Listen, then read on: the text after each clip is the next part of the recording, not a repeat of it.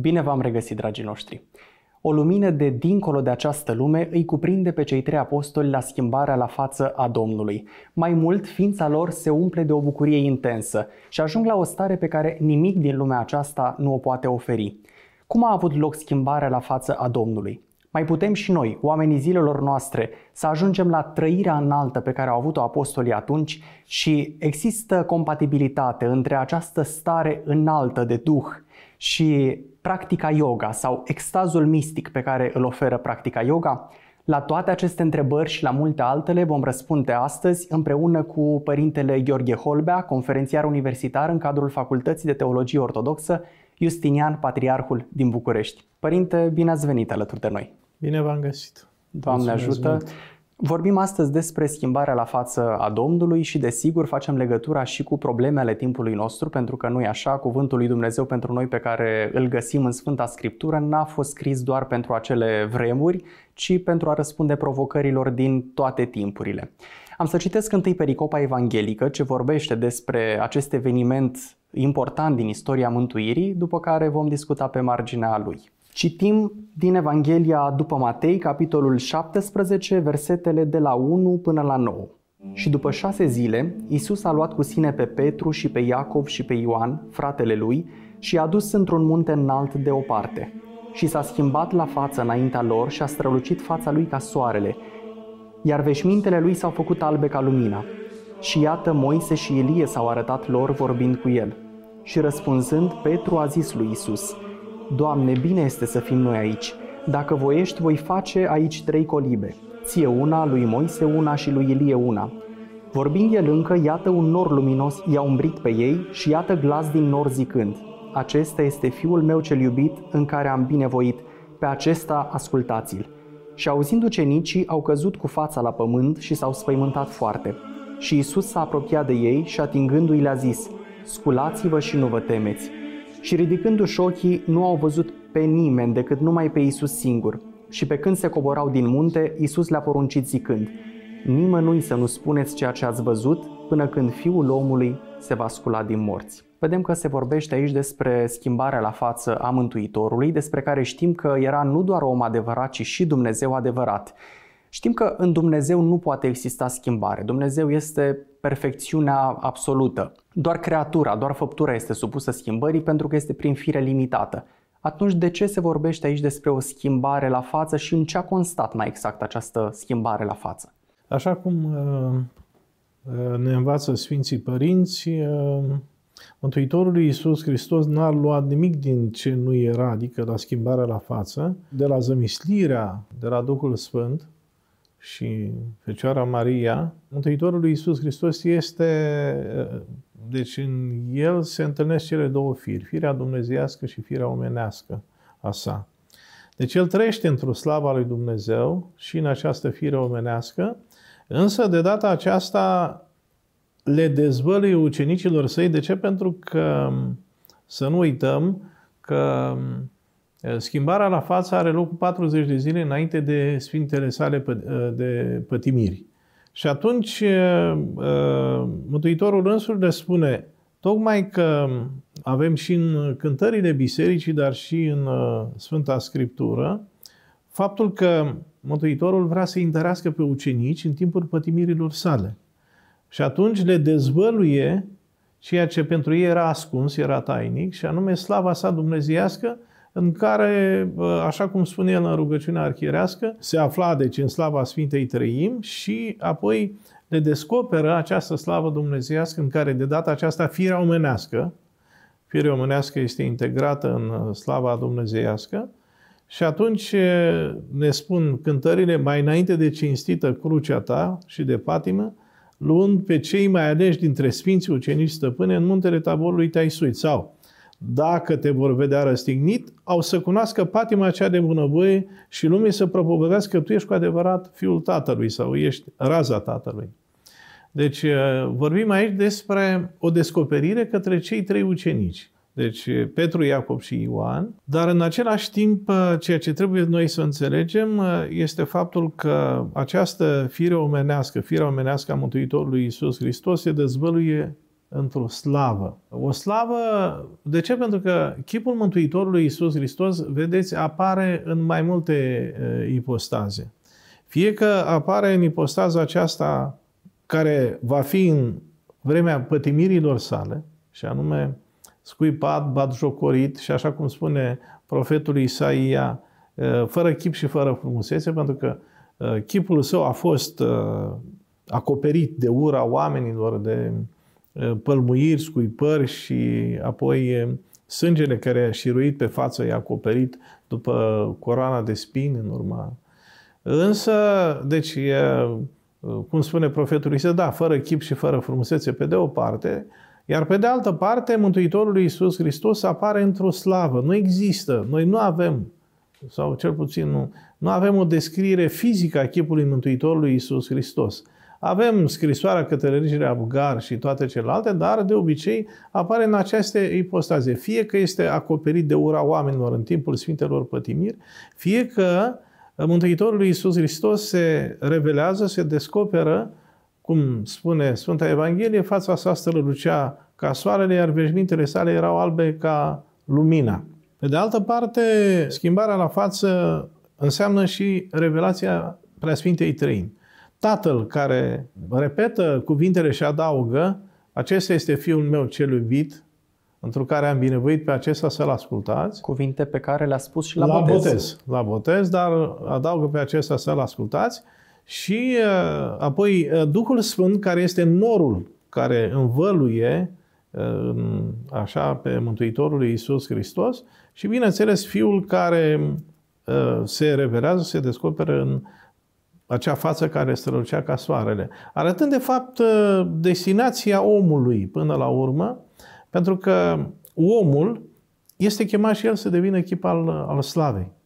Și cred eu că este un lucru foarte important uh, și mai ales când ne referim la schimbarea la față, să înțelegem, chiar și în chipul acesta trupesc, uh, noi uh, trebuie să reflectăm slava lui Dumnezeu. O slavă de care se vor împărtăși sau vor gusta cei care după aceea au avut și starea de extaz, cum ar fi, spre exemplu, Sfântul Arhidiacon Ștefan.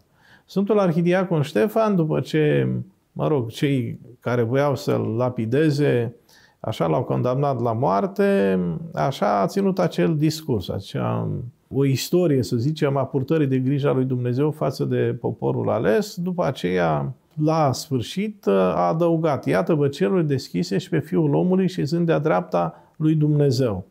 Ori această condiție umană în trup, bineînțeles, trup și suflet, pentru că este mai corect să spunem că Fiul lui Dumnezeu s-a întrupat, dar nu este vorba numai de trup, s-a nomenit. Pentru s-a că făcut este... om cu adevărat, n-a luat numai un trup. Deci trup și suflet în același timp.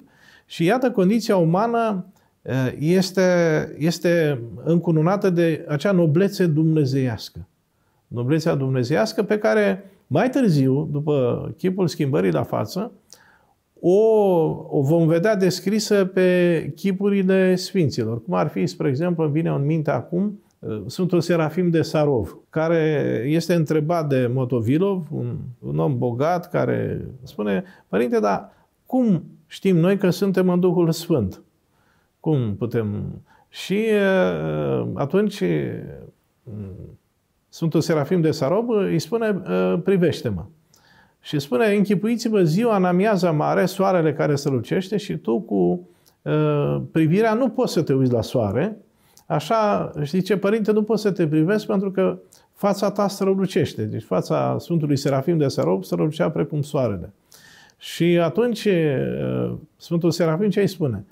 Fiule, crede-mă că în, în clipa aceasta și fața ta strălucește la fel. Deci, acesta este de fapt extraordinar, pentru că schimbarea la față este un eveniment care încredințează pe ucenici de uh, dumnezeirea sa. Încredințează pe ucenici de împărăția cerurilor, pentru că uh, și Mântuitorul le spune la un moment dat, să ne amintim, adevărat vă spun vouă că sunt unii care nu vor vedea moartea până ce nu vor uh, vedea împărăția cerurilor sau împărăția lui Dumnezeu. Ucenicii întrebăm, au văzut ceva din această împărăție acum. Ucenicii, deci vederea luminii dumnezeiești nezidite, despre care vor teologisi mai târziu Sfinții Părinți, este această împărăție. Aceasta este împărăția lui Dumnezeu. Este împărăția slavei lui Dumnezeu, care, iată, devine uh, evidentă în uh, chipul Mântuitorului Iisus Hristos, devine evidentă uh, și în chipul trupesc, nu numai în uh, Uh, chipul sufletesc. Deci cele două sunt împreună, trupul și sufletul. Până atunci Mântuitorul uh, își oprise această lumină să transpară din trupul său, n-a lăsat să îi se vadă slava, însă atunci a vrut să încredințeze pe ucenici că El este Dumnezeu adevărat, iar aceștia, atunci când îl vor vedea în chinuri, să înțeleagă că El de bună voie face acest drum al pătimirii, al jertfei, iar pe de altă parte a vrut să le arate, a vrut să lase să transpară din trup uh, lumina sa, așa cum ne spuneați, ca să ne arate că și trupul este, este destinat sfințirii, unirii cu sfințirii Dumnezeu. și, da, împărtășire de slava dumnezească împreună cu sufletul. Însă, repet, ceea ce este deosebit este faptul că îi încredințează înainte de Sfintele sale pătimiri. Să, să nu se îndoiască, le dă această putere, această tărie și fără îndoială că în momentul în care e, cei trei ucenici, Petru, Iacob și Ioan, au, uh, au gustat din această împărăție a lui Dumnezeu, starea împărăției lui Dumnezeu, atunci au exclamat, Doamne, bine este nouă să fim aici, să facem trei colibe, ție una lui Moise, una și lui Ilie una, pentru că așa cum știm, la un moment dat s-au arătat Moise și Ilie, stând de vorbă despre amănunt. apropiata, apropiata sa pătimire. Deci vorbeau despre apropiata Iată, sa pătimire. ne legăm iarăși de pătimirea Mântuitorului. Da, apropiata sa pătimire și ceea ce este Printre alte uh, mărmă, erminii, interpretări ale uh, prezenței lui Moise și Ilie, Ilie care a fost urcat de Dumnezeu cu trupul la cer. Cu aproximativ 800 de ani înainte, nu, nu foarte de curând, da. iar Moise cu 1400 de ani înainte murise. Și da. ne miră acest fapt. Cum au putut ei să se arate în, în ei acele s-au clipe? Arătat, uh, s-au arătat, de ce să ne amintim, că la un moment dat chiar Mântuitorul i-a întrebat cine zic oamenii că sunt eu. Unii zic că ești Ilie, unii zic că ești Moise, alții Ilie sau unul dintre proroci. Și atunci, prin revelație, Sfântul Apostol Petru a mărturisit în numele tuturor Sfinților Apostole, dar voi cine ziceți că sunt? Tu ești Hristos, Fiul lui Dumnezeu celui viu. Deci, iată, în acest context se arată că Moise și Ilie erau, de fapt, robii supuși ai, uh, ai Mântuitorului Isus Hristos, pentru că până la urmă uh, această călătorie a poporului evreu, să nu uităm, a fost spre Mesia, dar nu Mesia lumesc, ci spre Mântuitorul Isus Hristos, care devine chiar și în răstignire, cum avem noi, uh, ați văzut pe cruce, unii scriu greșit Iisus inărâi, pentru că acesta este blasfemia blasfemia lui Ponțiu Pilat, Iisus Nazeanul Regelui. De acolo se scrie fie Iisus Hristos Nica, biruitorul. Așa biruiește, sau Iisus Hristos Vasilev Tisdoxis, adică împăratul slavei. Deci, de ce? Pentru că și pe cruce, Mântuitorul Iisus Hristos este împăratul slavei. Chiar dacă este rănit, îl vedem uh, supus supliciului, el tot este Dumnezeu adevărat, e, nedespărțit și, și este împăratul slavei. Este foarte, foarte fină această nuanță. Vasilev Tisdoxis și se pune de obicei aceasta, tocmai în suprema smerenie, cum spune și Sfântul Apostol Pavel în textul chenotic, nu răpirea socotit a fie cum tocmai, ci s-a smerit pe sine ascultător făcându-se până la moarte și încă moarte, și încă moarte pe, pe cruce. Pentru aceea și Dumnezeu l-a prea slăvit și a dăruit un nume care este mai presus de orice nume. Ca numele lui Hristos, tot genunchiul al celor cerești, al celor pământești și al celor de desubt. Deci și pe cruce, tocmai, vedeți, această corespondență dintre schimbarea la față și pătimirile Mântuitorului Iisus Hristos. Acum, uh, unii au pus întrebarea de ce totuși um, nu uh, a rânduit biserica schimbarea la față să fie cu 40 de ani înainte de pătimire. Însă biserica în economie ei a considerat că um, în timpul postului mare este bine să se urmeze calea postului și schimbarea la față să fie un praznic într-adevăr al uh, al preaslăvirii și foarte interesant, este cu 40 de zile înainte de înălțarea Sfintei Cruci. Deci uh, uh, când se aduce șase, aminte de patima Așa, care aduce aminte de patima. Deci a făcut o altă legătură Și uh, înălțarea Sfintei Cruci a reprezentat, cu alte cuvinte, uh, vinerea cea mare. Așadar, ca să recapitulăm cele despre Moise și Ilie, spuneți că Moise și Ilie s-au arătat tocmai ca să încredințeze pe apostol că Hristos nu e niciunul dintre proroci, nu este vreo reîncarnare a lor. Iarăși, sunt foarte mulți care îl opuneau cumva pe, pe Hristos legii și prorocilor. Spuneau că el calcă sâmbătă, dacă nu respectă legea Tocmai lui Moise. prezența lor arată foarte clar că el este plinirea legii. Altfel Moise La n-ar fi stat schimbarea de la vorbă față. cu el dacă ar fi fost un Schimbarea călcător la de, față. de poruncă. Ați pomenit și de faptul că neștiind ce să zică, apostolii spun, Doamne, bine este să fim aici, să facem trei colibe, ție una, lui Moise una și lui Ilie una. Prin aceste cuvinte ni se arată faptul că ei sunt cuprinși de o bucurie intensă, sunt cuprinși de, de o stare pe care nimic din lumea aceasta nu o poate oferi. Descrieți-ne, vă rugăm puțin, această stare, în ce a constat ea și dacă și noi, oamenii zilelor noastre, am mai putea să ajungem la această stare și cum putem ajunge. Da, tălcuind cuvintele acestea, Doamne, bine este nouă să fim aici, cu alte cuvinte, n-am, n-am vrea să mai plecăm de aici. Am vrea să rămânem veșnic aici. Simțeau bucuria raiului, probabil. Bu- Bucuria Raiului, bucuria Împărăției lui Dumnezeu. N-am mai pleca. Este bine să fim aici. Și uh, făcând legătura cu întrebarea dumneavoastră și anume, uh, dacă noi oamenii putem atinge această stare, uh, starea Împărăției lui Dumnezeu, este evident, există, pe lângă mărturiile Sfintei Scripturi, să vedem, după pogorârea Duhului Sfânt, uh, se știe, Apostolul Neamurilor, Sfântul Apostol Pavel s-a convertit pe în mod uh, minunat pe drumul Damascului și are acea răpire până la al treilea cer. Deci când spune el um, a fost răpit, vorbește la persoana a treia, dar este vorba despre el, a fost răpit unul ca acesta până la al treilea cer și a văzut lucruri pe care a nevoie, poate, limba omenească să le spună. Dar pentru ca să nu mă trufesc cu înălțimea descoperirilor, dat mi s-a mie un ghim în trup, un înger al satanei, ca să mă bată peste ochi. Și de trei ori am rugat pe Dumnezeu și a zis, îți este de folos. Pentru că puterea mea se vădește în, în Slăbiciune. în slăbiciune. Da, da.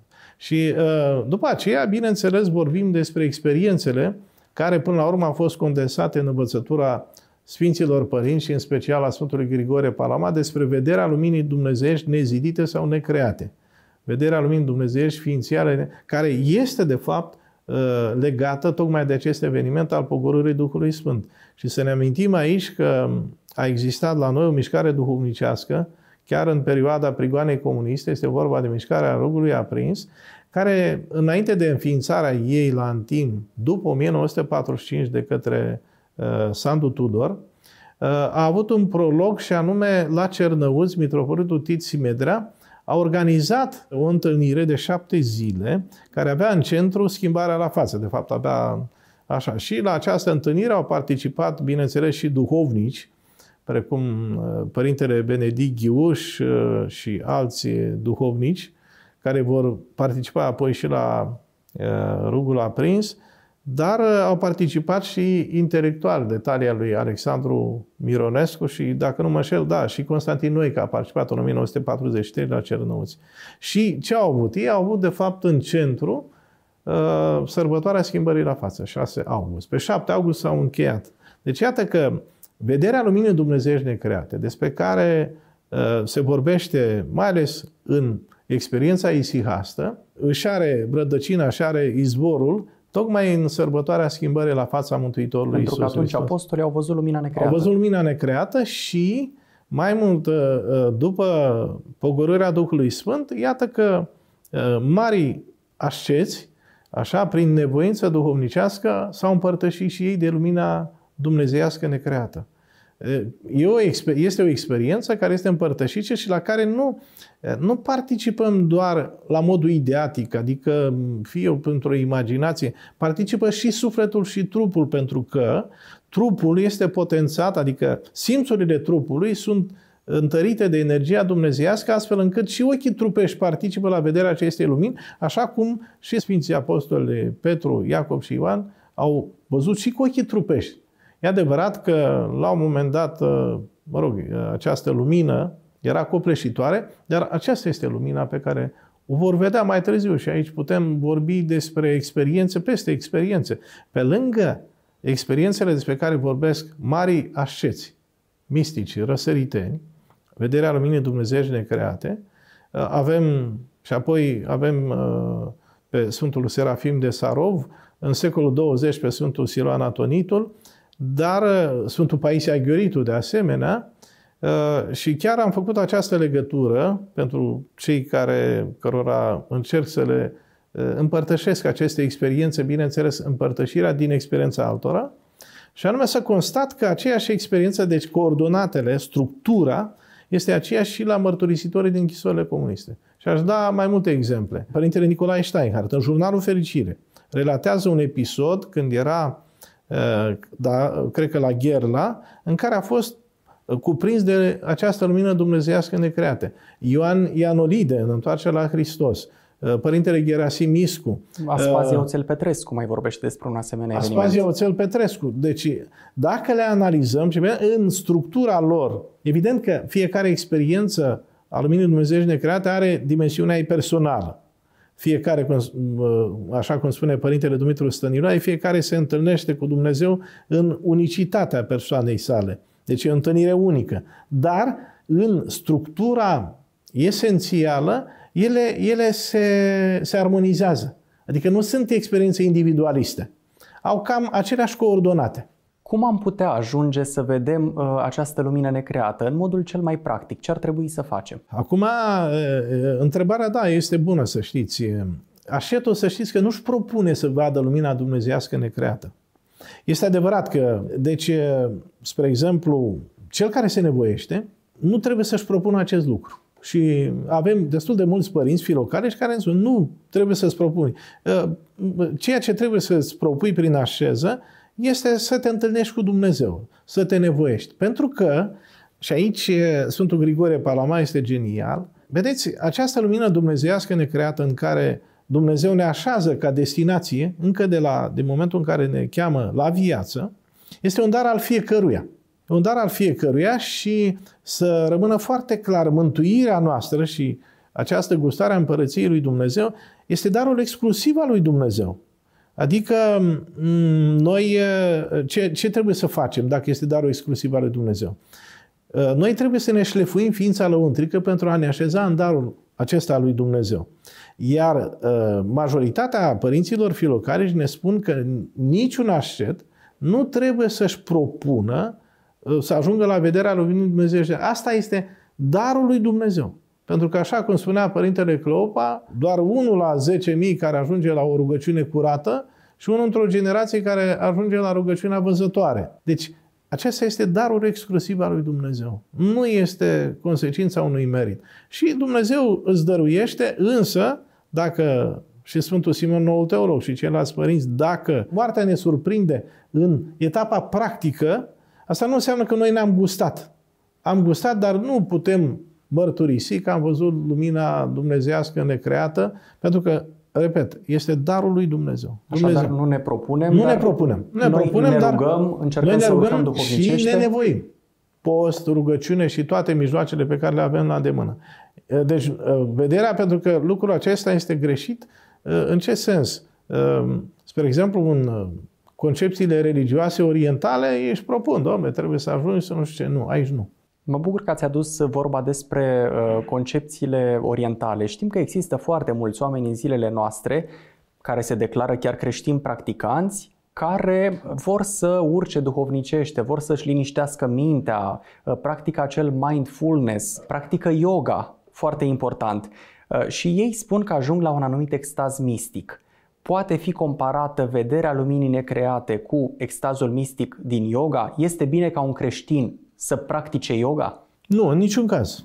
În niciun caz. Eu aș recomanda, pentru că întotdeauna ne raportăm la niște părinți duhovnicești cu experiență, aș recomanda, bine, pot să recomand multe cărți, dar aș recomanda fie uh, pe părintele Sfântul Sofronie Saharov, pentru că a fost canonizat, dar este o carte care este accesibilă în limba română și anume Mare Inițiația Indiei și Părintele Paisi. Și a se vedea care este de fapt consecința, pentru că uh, dau acest exemplu, Dionisius Parasiotis, care a mers în așramurile din India, a fost la Babaji și așa mai departe și când venea acolo era demonizat. Și sunt multe, multe experiențe care arată foarte clar Care este diferența? Este diferența duhurilor, pentru că după Revoluție, mărturisesc, uh, am avut uh, un dialog foarte puternic, așa, destul de aspru, să zic, cu cei care uh, eram la Buzău atunci, eram profesor și eram pânzit orașul cu yoga. Erau maestri yoga, mergeau la Bobocu, la școala de ofițeri și vă dați seama că devenise un curent yoga și a zis, domnule, este aberant. Nu poți vorbi despre yoga creștină. De ce? Pentru că, în primul rând, rugăciunea isihastă și toate aceste tehnici uh, au în centrul lor pe Mântuitorul Iisus Hristos. Pentru că uh, una este calea yoginilor, uh, calea yoginilor este uh, o cale impersonală, pentru că țelul lor este, mă rog, uh, a ajunge la conștiința eului universal, contopirea în, eu, în marele eu universal, în nirvana și așa mai departe, pe când, pe când, în creștinism, nu vorbim de contopire, ci vorbim despre comuniune, ori comuniunea are loc între persoane. Este ceva cu totul și cu totul diferit. Mai mult decât atât. Sunt persoane care la un moment dat spun, domnule, știți, eu fac doar yoga din punct de vedere fizic. Este aberant. Nu, nu e doar un exercițiu fizic, e un exercițiu spiritual. Este un exercițiu spiritual, are la bază o filozofie și am să dau un exemplu practic, pentru că am avut acest dialog cu cei care au făcut așa ceva și mi-a zis, părinte, am încercat să fac yoga fizic un an de zile, ziceam eu că numai fizic, și după aceea am constatat că mi s-a, pur și simplu, mi s-a schimbat felul de a gândi, nootropia.